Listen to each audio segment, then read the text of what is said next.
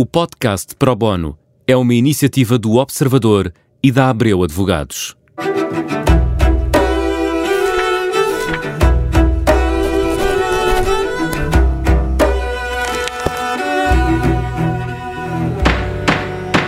Começa agora mais um Pro Bono, um programa em que procuramos responder a dúvidas eh, jurídicas e neste segundo episódio vamos falar de criptoativos. Para isso temos connosco o Diogo Pereira Duarte, é sócio da Abreu Advogados. Olá Diogo, muito bem-vindo. Um, antes de mais, vamos à, à definição uh, mais básica. O que é que são criptoativos? Bom, uh, talvez um pouco difícil de explicar, mas uh, uma definição pode ser, são unidades de conta que estão registadas numa rede uh, de computadores que estão interligados uns com os outros e que permite saber uh, em cada momento quem é que é o titular da unidade de conta. Portanto, a grande inovação que surgiu com a blockchain, onde aparece uh, a Bitcoin, é criar uma base de dados entre diferentes participantes que, permitindo saber quem é que tem o quê entre todos os membros da rede, evita a duplicação de ativos digitais aquilo que se chama o double spending.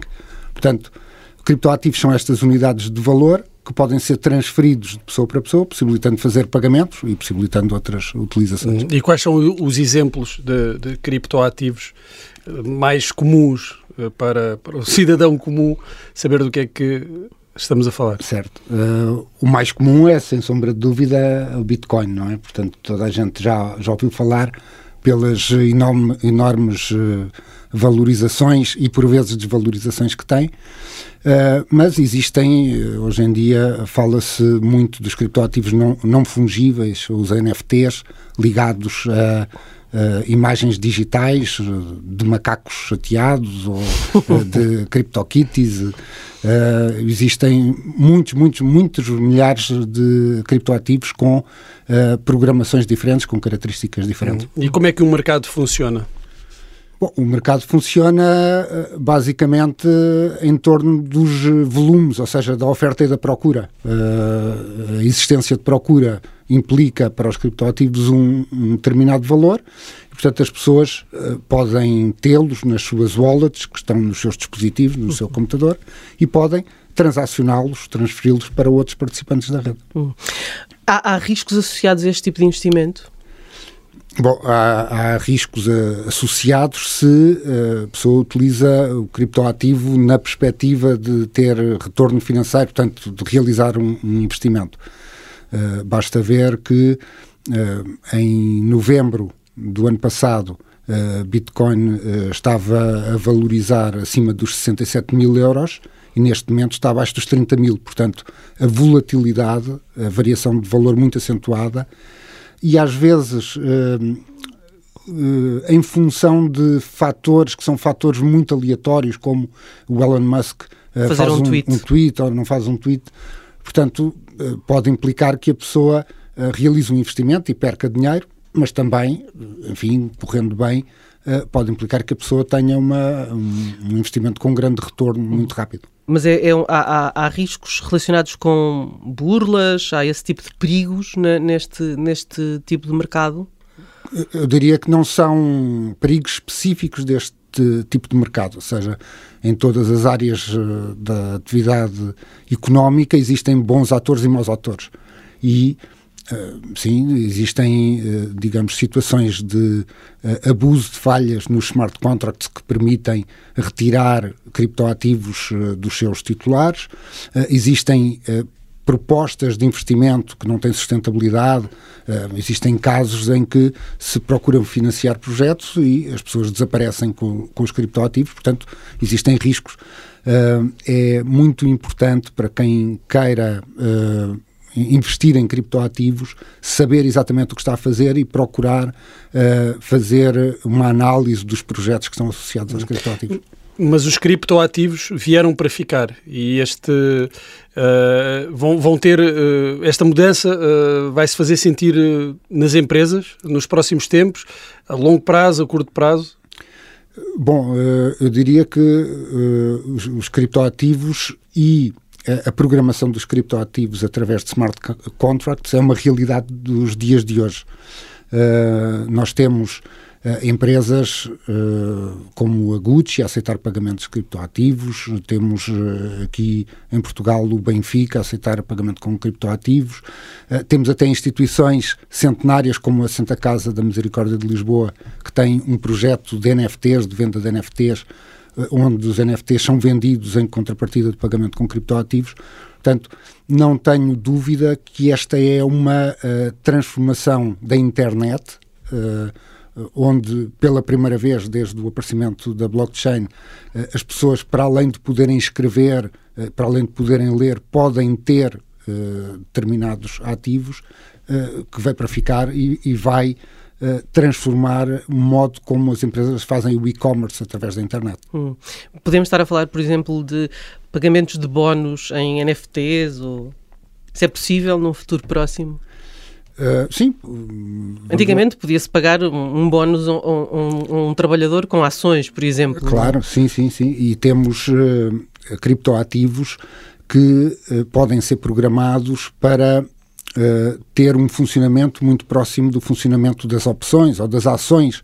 E, portanto, uh, a partir do momento em que sejam respeitadas uh, as regras laborais sobre pagamentos em espécie ou pagamentos com outros instrumentos que não seja dinheiro, não há nenhum impedimento em que existam pagamentos a colaboradores com criptoativos, como não há nenhum impedimento em que todo o tipo de transações, em vez de ter implicado o pagamento com moeda de concurso legal, tenham pagamento com criptoativos, como já vimos, transações imobiliárias, uh, onde, uh, enfim, é feito o pagamento do preço da casa uh, através de criptoativos. Na realidade, é, digamos, uma permuta entre dois uh, tipos de ativos. Hum. Uh, deixamos, se calhar, agora mais para o fim esta questão da, da regulação, porque talvez porque o tema uh, seja complexo, é, é, difícil perceber onde é que para a regulação aqui e, e, é isso que dá confiança aos investidores, é se houver uma regulação forte e que, portanto, previna situações como a que estávamos a falar há pouco, enfim, perigos deste mercado que pode ser, podem não ser tantos ou tão poucos como, como outros mercados, mas porque, porque é diferente, é? o tema é diferente, é, é mais difícil de, de aprender, uh, a, a, regulação também tem que ser, eh, enfim, tem que estar à altura deste, deste mercado complexo. Eh, com certeza. Em primeiro lugar, penso que uh, temos que desfazer um mito que por vezes existe, que é o de que uh, não há regulação aplicável neste momento. Eh, aliás, a CMVM, portanto, a Comissão de Mercado de Valores Mobiliários, já emitiu esclarecimentos sobre isso e o Banco de Portugal também. Os criptoativos podem ser programados para desempenhar funções que são equivalentes a valores mobiliários ou instrumentos financeiros ou moeda eletrónica, e nesse caso há uma regulação que se aplica. E, portanto, quando alguém desenvolve um projeto que não respeita essa regulação, está em uh, incumprimento uh, e sujeita-se uh, às devidas consequências. Mas, fora desses casos de regulação que é aplicável a uma realidade um pouco diferente daquela para a qual foi pensada, de facto existem áreas que têm que ser reguladas no, na proposta da Comissão Europeia sobre o a regulamentação do mercado de criptoativos, insiste-se muito na questão da informação que tem que ser dada às pessoas que vão comprar criptoativos em ofertas iniciais de moedas. A informação é um elemento uh, essencial uh, e também relativamente às stablecoins, às moedas, às criptomoedas que é suposto terem um, uma paridade com moeda de concurso legal, informação sobre as reservas que garantem, garantem essa paridade é também muito importante.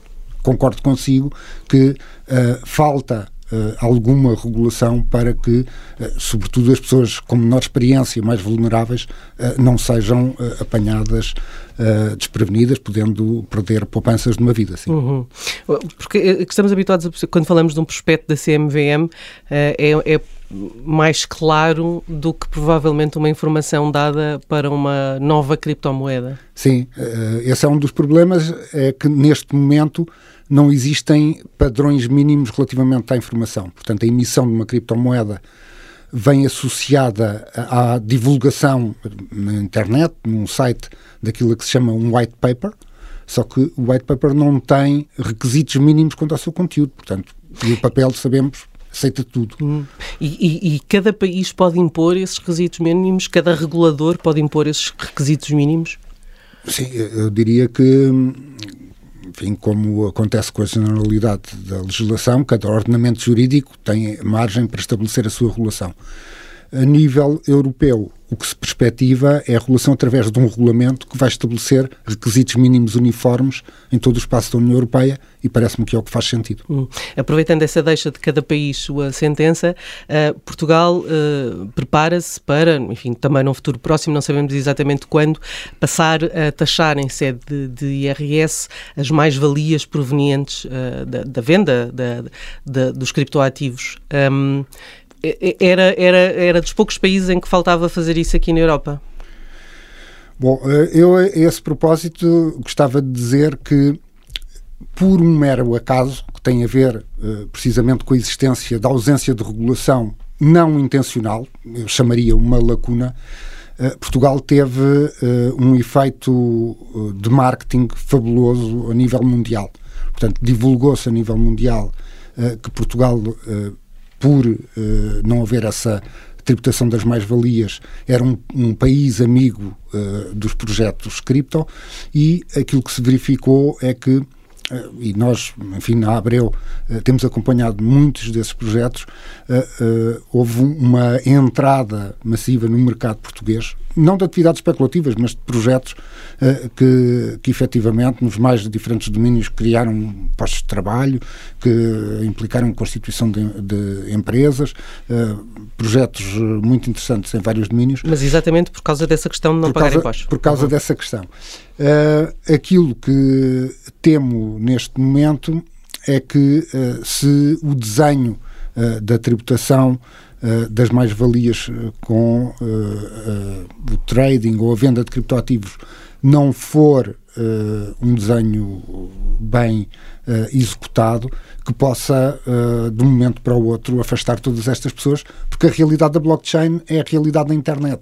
Portanto, a presença física não é relevante. Se não for aqui, Há de ser no outro lado. Há de ser no outro lado qualquer. Portanto, tô, vejo com alguma uh, apreensão uh, o modelo que vai, que vai ser adotado. Espero que ele não afaste Uh, esses investidores que já, uh, que já procuraram Portugal para fazer o seu negócio. Exato. Diogo, obrigadíssima por Muito ter obrigado. estado aqui connosco a, a explicar-nos uh, o, o, que gira em volta dos criptoativos. De certeza que não ficaremos por um programa só, porque de facto o tema é muito vasto. o ProBono volta na próxima quinta-feira, à mesma hora, com mais um tema. Está claro, sempre disponível em podcast. Até para a semana.